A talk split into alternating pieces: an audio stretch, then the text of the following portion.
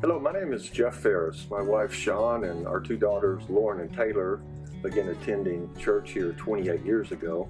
At that time it was called Shady Grove Church and uh, we just loved it. The leadership, Alan and Yvette and Randy and Debbie Ellis and Joe and Laura Duncan were just outstanding and we felt right at home.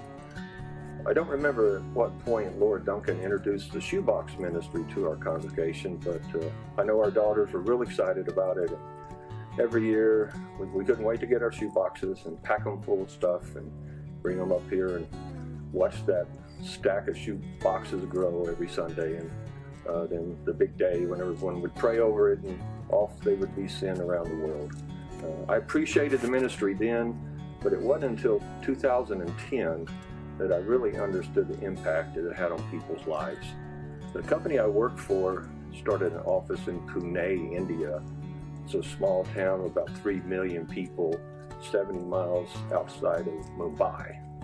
Um, I learned in preparing to go over uh, to visit our employees that one of the employees was a Christian.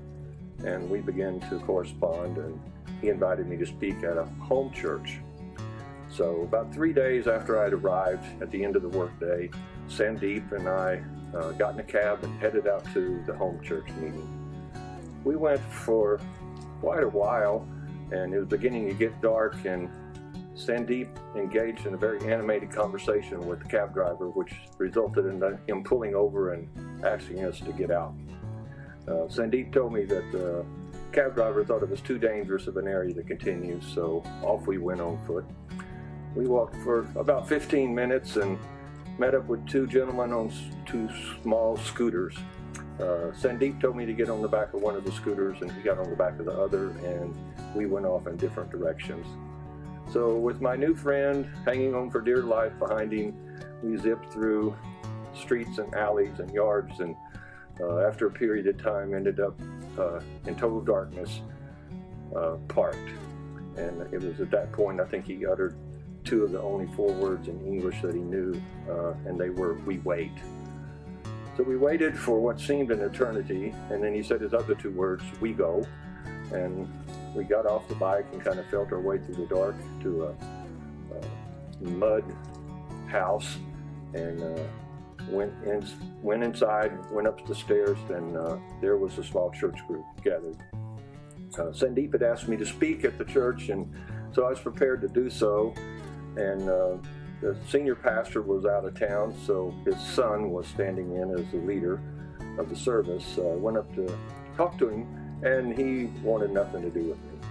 He was, I learned later, totally offended that I was there because Sandeep hadn't even asked anybody if I could attend, much less speak.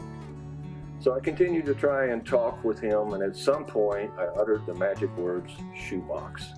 And at that point I became an instant celebrity. It was announced I was part of the Shoebox Ministry, and I was there to speak to them about the Shoebox Ministry. Uh, so I did. I did get to speak with them. I uh, learned that they had been recipients of a number of shoeboxes over the past four or five years, and uh, it was something they were just so excited to receive. And uh, when I was about to leave, they asked if I would pray with them in believing that they would be able to have enough money through donations to sponsor one shoebox to send out to another church. It's at that point I really understood the impact that the shoebox ministry has uh, on, on churches and children all around the world. It's a very, very worthy ministry. I'm excited that our church still participates in it, and I would encourage everyone to get a shoebox before you leave. Thank you.